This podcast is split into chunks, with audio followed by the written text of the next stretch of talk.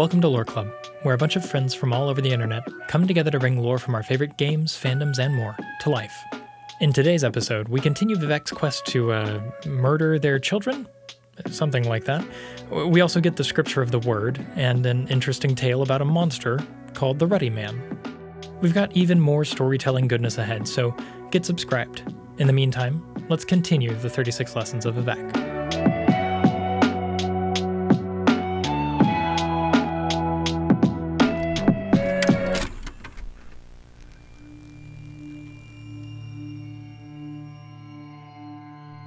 Then, Vivec left his architectural rapture and went back to the space that was not a space. From the provisional house, he looked into the middle world to find the fourth monster, called the Pocket Cabal. The monster hid itself in the spell lists of the great Chimeri wizards of the extreme east, where the Emperor parasols grow wild.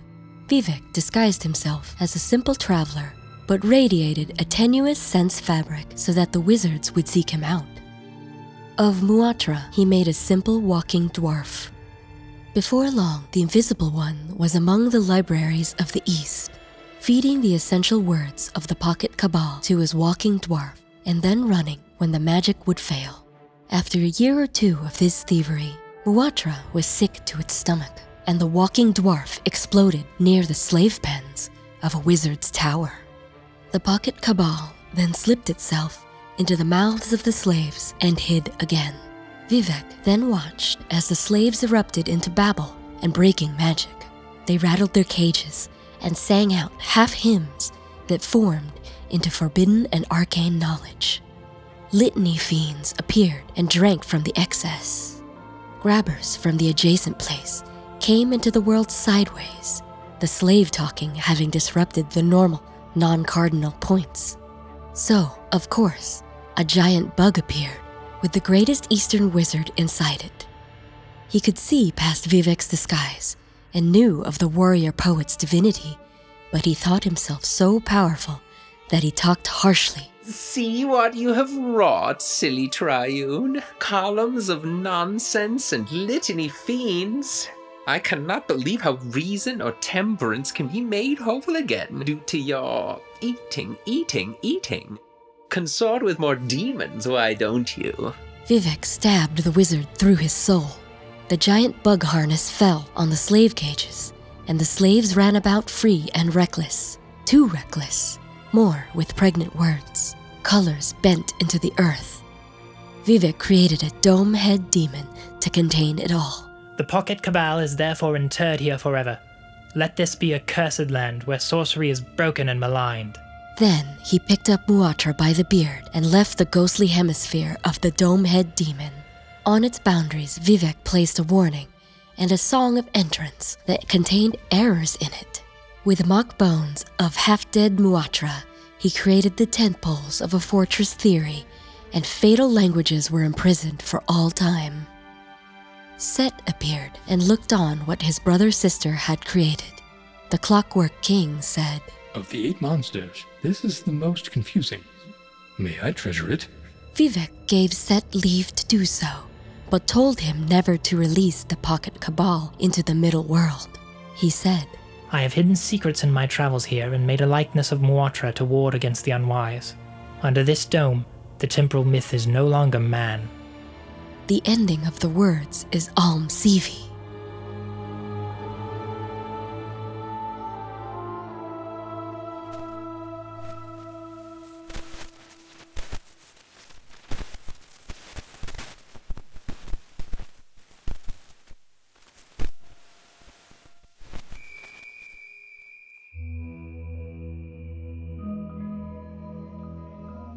The scripture of the word.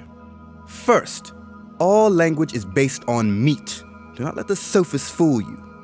Second, the third walking path explores hysteria without fear. The efforts of madmen are a society of itself, but only if they are written.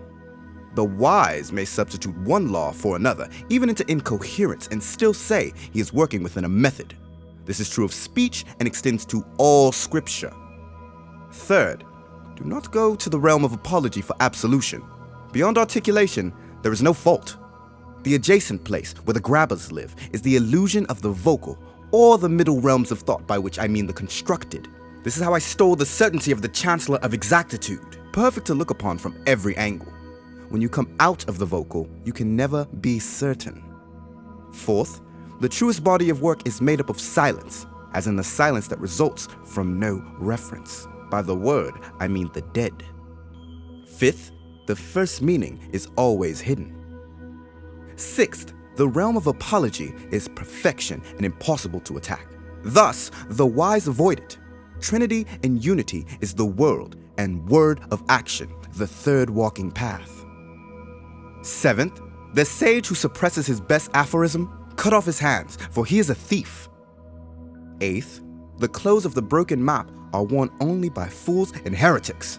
The map is an exit for laziness. It is the dusty tongue, which is to say, the given chart that most take as a story that is complete. No word is true until it is eaten. The ending of the words is Al.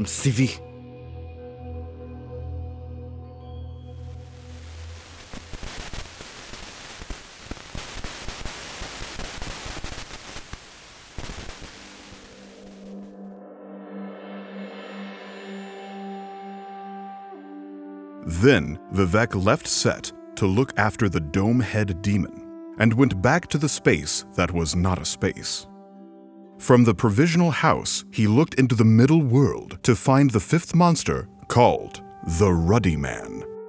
When the Dreughs ruled the world, the Daedroth prince Molag Bal had been their chief. He took a different shape then, spiny and armored, and made for the sea. Vivec, in giving birth to the mini spawn of his marriage, had dropped an old image of Molag Bal into the world, a dead carapace of memory. It would not have been a monster if a Velothi child had not wanted to impress his village by wearing it. The Ruddy Man of the eight monsters was the least complicated. He made those who wore him into mighty killers and nothing more. He existed in the physical. Only geography makes him special. When Vivec found him near the boys' village and on Nisus, there was a violent clash of arms and an upheaval of the earth. Their battle created the West Gash.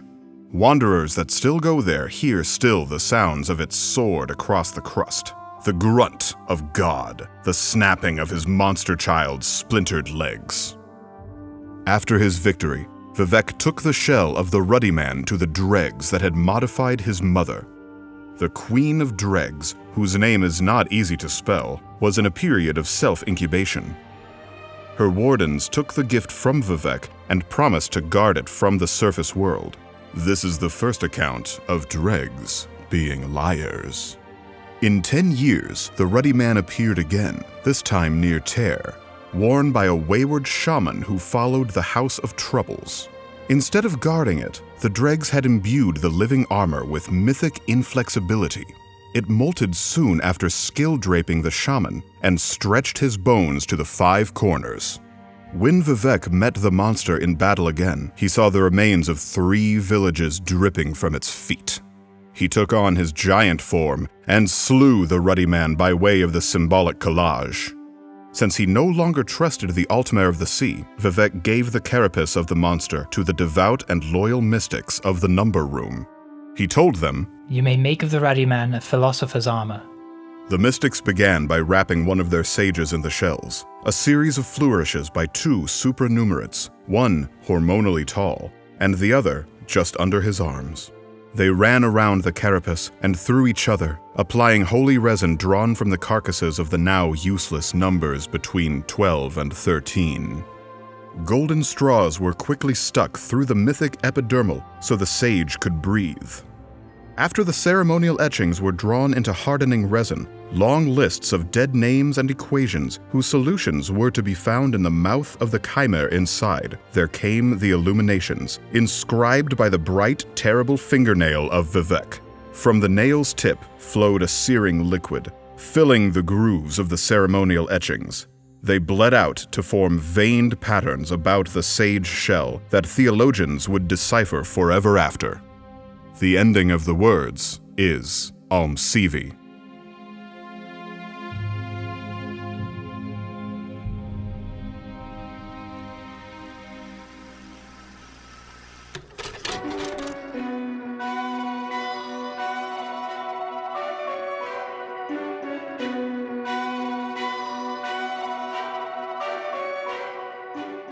Hey everyone, thanks for listening. You just heard the 36 Lessons of Vivec, sermons 26 through 28. We'll be knocking out the rest of the 36 lessons over the next couple episodes, so subscribe if you want to catch that and get notified for whatever comes next. Our cast this time around included Alex Alston as narrator for Sermon 28, Jenn de la Vega as narrator for Sermon 26, myself as Vivec, Nicklaus Gray as narrator on Sermon 27, Oliver W. as Seht, and Ryan O'Connor as Wizard. Special thanks to all the cool new people who joined our Discord while this episode was being edited. Glad to have you around. Our intro and outro music is provided by Yesif and available to you for the low, low price of royalty free. Our artwork is by Jonathan Dockal, and despite the fact artists can't survive on attention alone, you should go give them some anyways. This episode was edited by me, Joseph R. Strom, for the Fanet. You can find everyone's links, additional credits, and a transcript of today's production in the show notes at thefanet.com slash loreclub. That's T-H-E-F-A-N-E-T dot com slash loreclub.